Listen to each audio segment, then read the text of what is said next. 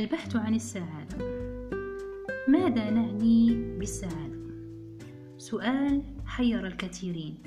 ليس لكونه سؤال صعب بل لأن مفهوم السعادة هو مفهوم نسبي يختلف تعريفه من شخص لآخر. دعونا نعود خطوة إلى الوراء إلى طفولتنا. كلمة سعادة لم تكن تعني لنا الشيء الكثير لأن معظم أوقاتنا كانت كلها سعادة ومرح وضحك وبراءة لأنه أشياء صغيرة كانت تشعرنا بالسعادة ولا شيء ينغص صفو حياتنا. أنا أتحدث عن الأشخاص الذين عاشوا طفولة عادية وسليمة.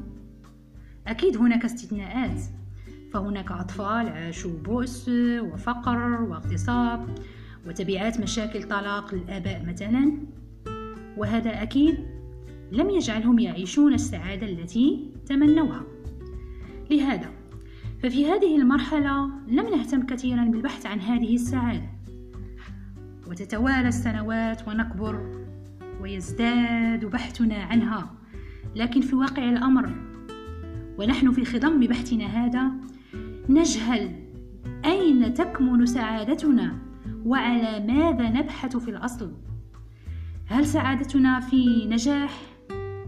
في زواج أم في وظيفة أم هي في مستقبل مهني ومادي مهم أم هي في تحقيق كل هذه الأهداف مجتمعة أكيد كلما حققنا هدف نسعد به في الحقيقة ولكن هل وجدنا حقا سعادتنا هذه؟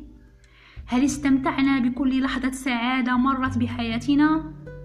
نعلم أنها تخللتها مشاكل وصعاب. فهذه هي الحياة. ومع تقدمنا في السن كل شيء يتغير وتظهر بعض الحقائق ويبدأ مفهوم السعادة يتضح لنا بعض الشيء. وتقدم لنا الحياة دروس. لنتقبل في الأخير بأن السعادة هي مسألة نسبية فقط. تنبع من قلب وعقل الشخص نفسه وليست خارجية. وتكمن في. أولا الرضا بما قسمه الله لنا في هذه الحياة. وشكرنا له على كل نعمه التي أنعمها علينا. ثانيا الابتعاد عن كل كره أو حسد أو غيرة أو انتقام وتعويضهم بحب الخير للجميع وتقبل آراء الآخرين بصدر رحب وحسن الاستماع والمساعدة والتصدق وزرع الابتسامة على وجوه كل من نعرفهم. كما سنجد لذة السعادة في العطاء.